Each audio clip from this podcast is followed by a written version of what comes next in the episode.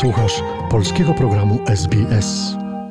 Mam dzisiaj ogromną przyjemność e, gościć na naszej antenie psycholog, e, panią Ewę Gebe z kliniki psychologicznej Mary Aikenhead Clinic przy Australian Catholic University. Witam panią serdecznie. Dzień dobry.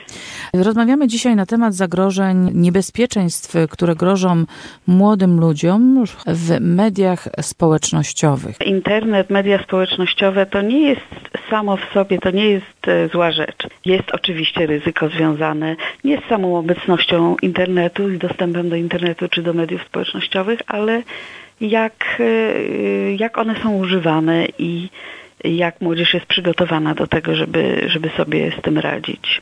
Przede wszystkim chodzi o dostęp do informacji, które są niewłaściwe, czy dziecko nie jest, czy młody człowiek nie jest jakby przygotowany do strawienia, powiedzmy mm -hmm. sobie, tych informacji. Ilość informacji, które mózg młodego człowieka musi przetrawić, jest niesamowicie ogromna. To już samo w sobie jest problemem, prawda? Bo to jest obciążenie jakby dla, dla naszego układu nerwowego. Druga rzecz to jest treść, co, co to jest za informacja. Czy obrazy, które pokazują przemoc, czy pornografię, czy jakieś niewłaściwe reklamy. To mhm jest oddzielny po prostu problem, że to są informacje, które są dla młodego człowieka mogą być po prostu szokujące i powodować jakąś taką reakcję, powiedziałabym nawet traumatyczną. Przechodząc do tego, jak sobie właśnie radzić z tymi zagrożeniami, mhm. Jedną z wa takich ważnych rzeczy jest to, żeby był zawsze ktoś w rodzinie czy wśród przyjaciół, komu dziecko ufa kim może porozmawiać. Z tym, że w ogóle jeżeli chodzi o jak, może, jak sobie radzić z tymi zagrożeniami, to trzeba pamiętać, że to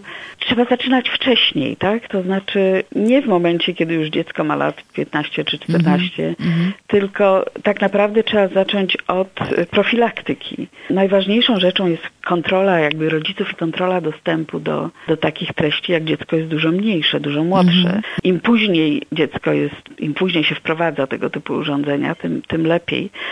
W momencie, kiedy już się decydujemy na wprowadzenie, to w zależności od wieku dziecka to musi być stopniowane i oczywiście kontrola rodziców i dostępu musi być e, uzależniona od wieku dziecka. I tutaj mówimy jeszcze o, o czymś takim jak w ogóle wpływ e, tych urządzeń elektronicznych na, na pracę mózgu i na przykład na kłopoty ze spaniem, bo to jest pobudzanie e, mózgu w sposób światło, które jest generowane mhm. przez, y, przez, wytwarzane przez te urządzenia ma ten negatywny wpływ. No w momencie jak idzie do szkoły wiadomo, że komputer może być bardzo przydatny. Jeśli już w wieku 12 lat na przykład na Facebooku się, y, zdaje się Facebook pozwala mhm. na to, żeby od 12 tak. roku życia już mieć swoją swój profil i co jest ważne, żeby ktoś z znajomych, czy to jest, czy nawet my jako rodzice, żebyśmy byli przyjaciółmi tego dziecka na tym Facebooku, żebyśmy widzieli, co ono robi. To cały czas my jako rodzice jednak jesteśmy odpowiedzialni za to, co dziecko robi. Dobry kontakt z dziećmi to jest podstawa w ogóle, żeby uchronić przed różnymi innymi uzależnieniami, bo nie uchronimy, nie będziemy trzymać dziecka pod kloszem. Jeśli u nas w domu nie ma dostępu i mamy dobrą mhm. kontrolę mm. nad tym, to wiadomo, że będzie chodziło do, y, odwiedzało inne dzieci w innych domach. Także umiejętność rozmowy mieć taki właśnie związek z dzieckiem, który jest oparty na tym zaufaniu, na tym, że wiemy, że dziecko przyjdzie, jeżeli będzie czuło, że coś jest nie tak, że ktoś inny te normy łamie, to przyjdzie do nas i bo będzie czuło, że to jest coś nie tak i będzie miało potrzebę, że, żeby o tym nam powiedzieć i wtedy można przedyskutować. Jak już mniej więcej wiemy, jak działać prewencyjnie, kiedy powinny nam się zapalić czerwone światełka alarmujące nas, że coś jest bardzo źle? No więc tak, jeśli chodzi o uzależnienie, objawy uzależnienia, że tutaj już jakby dziecko ma, ma jakieś objawy uzależnienia, to przede wszystkim patrzymy na, na zaburzenia spania. Jeżeli dziecko ma kłopoty ze spaniem, czy budzi się w nocy. Ogólnie jeżeli na przykład y, dziecko jest szalenie takie pobudliwe i reaguje bardzo szybko negatywnie i nie kontroluje emocji, to też taki sygnał ostrzegawczy, że może, oczywiście to może być spowodowane zupełnie innymi rzeczami, mhm. ale ale jest to sygnał ostrzegawczy, że coś może się dzieje w życiu naszego dziecka, które, no, że powoduje, co należy zwrócić to. uwagę, tak. Tak. Mm. Przede wszystkim reakcja taka gwałtowna na ograniczenie, jeżeli, albo jeżeli się właśnie gdzieś wyjeżdża, gdzie tego internetu nie ma i dziecko jest bardzo pobudzone no, i ma takie objawy, no powiedzmy tego odwyku nawet, y, można powiedzieć. Jak zapomina o posiłkach, czy nie chce przychodzić na posiłki, jak się pogarszają oceny w szkole. Nawet są takie objawy, no można popatrzeć fizycznie, jak dziecko wygląda. Robi wrażenie takiego właśnie niedospanego pobudzonego, poirytowanego. To już są takie objawy, które rzeczywiście powinny nas y, tutaj y, do jakiegoś działania po prostu pobudzić.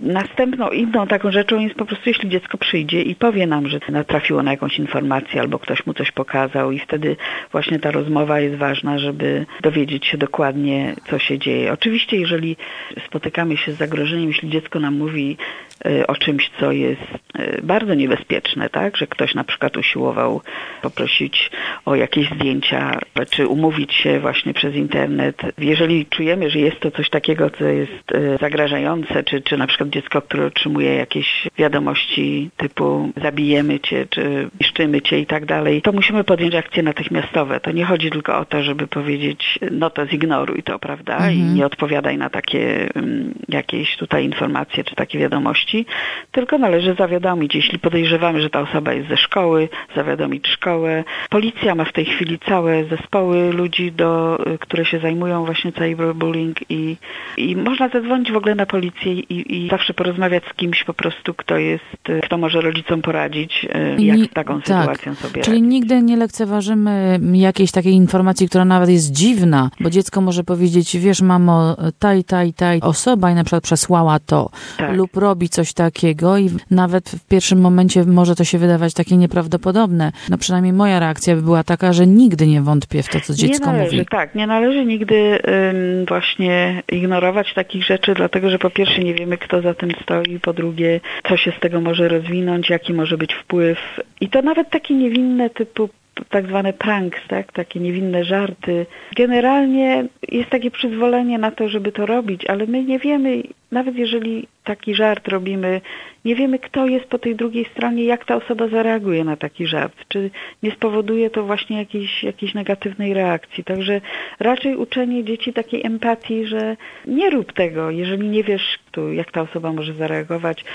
Poza tym jest taka kwestia... Tak, bo to już tego- jest teraz edukacja dziecka, żeby y, odpowiednio się zachowywało. To już Zachować, nie jest tak. bronienie go przed jakimiś tam potencjalnymi atakami, tylko żeby ono było świadome, co na przykład wysłanie jakiegoś głupiego żartu może, Może innej osobie wyrządzić, jaką krzywdę może wyrządzić. Tak, tak. Następną taką rzeczą jest właśnie skonsultowanie się czy z psychologiem, czy jakimś takim e, counselor, doradcą. I tutaj oczywiście, no bo tak jak mówię, rozmawiać z dzieckiem. Headspace to jest rządowa instytucja, która oferuje, młodzi ludzie często nie chcą chodzić do szkolnego psychologa.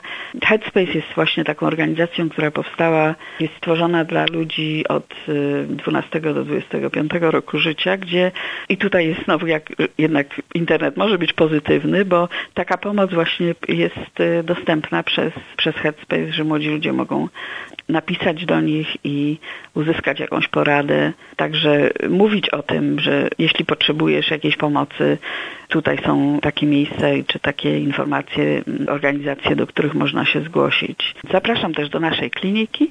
U nas można się umówić na darmową konsultację, jeśli ma się jakiekolwiek zastrzeżenia, czy, Mhm. czy rodzic jest czymś zaniepokojony, można przyjść i po prostu umówić się i zawsze możemy zaoferować jakieś e, usługi też. Generalnie nawet właśnie mówię, czy Headspace, czy Lifeline w momencie, kiedy na przykład e, jesteśmy zaniepokojeni, że dziecko może być, e, może mieć depresję, to można zadzwonić po prostu na tak zwaną hotline.